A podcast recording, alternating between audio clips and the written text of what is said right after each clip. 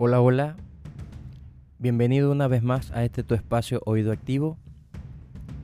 La reflexión que hoy tenemos para ti lleva por título Cuidar a nuestros obreros. Se basa en el Evangelio según San Lucas, capítulo 9, versículo número 10. Dice así, Al regresar los apóstoles le contaron todo lo que habían hecho, y tomándolos, se retiró aparte a un lugar desierto de la ciudad llamada Bethsaida. De esta manera terminó el primer viaje ministerial que hicieron los apóstoles. Volvieron llenos de anécdotas de las aventuras vividas. Traían nuevas inquietudes acerca de las cosas que no habían sabido manejar correctamente. El maestro se tomó un tiempo para escucharlos y luego los apartó hacia un lugar tranquilo. Es en esta decisión que vemos reflejado otro aspecto del corazón pastoral del Mesías.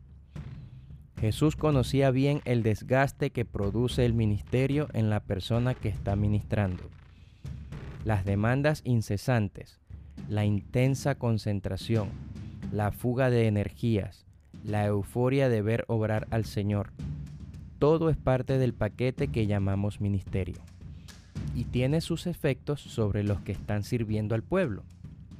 El obrero que está constantemente ministrando, pero que no posee los mecanismos necesarios para renovar sus fuerzas, termina en un estado de profundo agotamiento. Su ministerio va a volverse pesado y su corazón va a llenarse de frustraciones porque va a sentir que la tarea es cada vez más difícil de llevar adelante. Necesita periodos de descanso y recuperación para poder seguir ministrando en el espíritu y no en la carne. Por esta razón, los apartó a un lugar tranquilo para que pudieran recuperarse de la experiencia. Una de nuestras prioridades como líderes es velar por el bienestar de nuestros obreros ellos no tienen la trayectoria ni la experiencia que nosotros tenemos. No conocen sus limitaciones y tienden a meterse en más proyectos de lo que es saludable. Pero nosotros sí conocemos estas dimensiones de la vida ministerial y hemos sido llamados a protegerlos a ellos de sí mismos es triste ver que muchos obreros están completamente desgastados por las implacables demandas de sus pastores.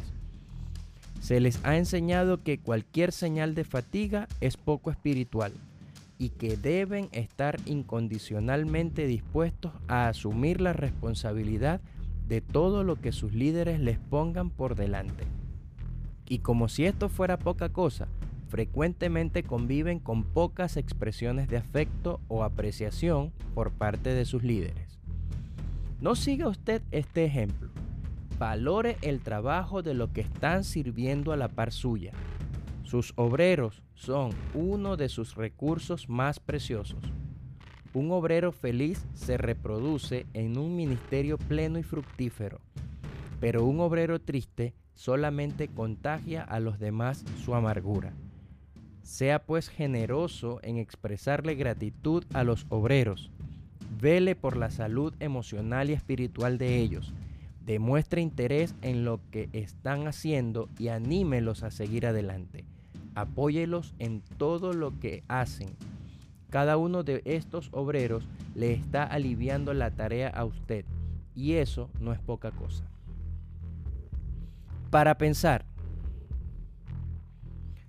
¿Cuáles son los peligros con los cuales lucha en su ministerio?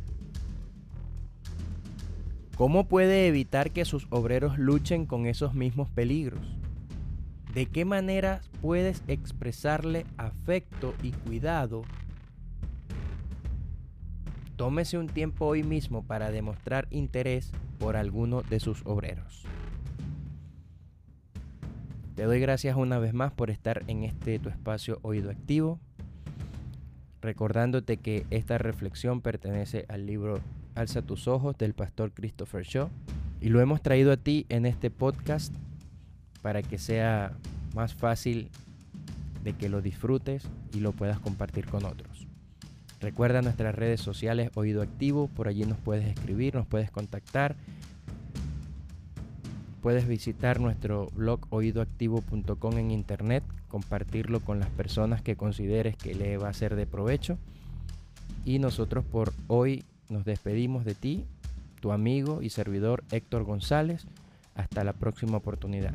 Que Dios te bendiga.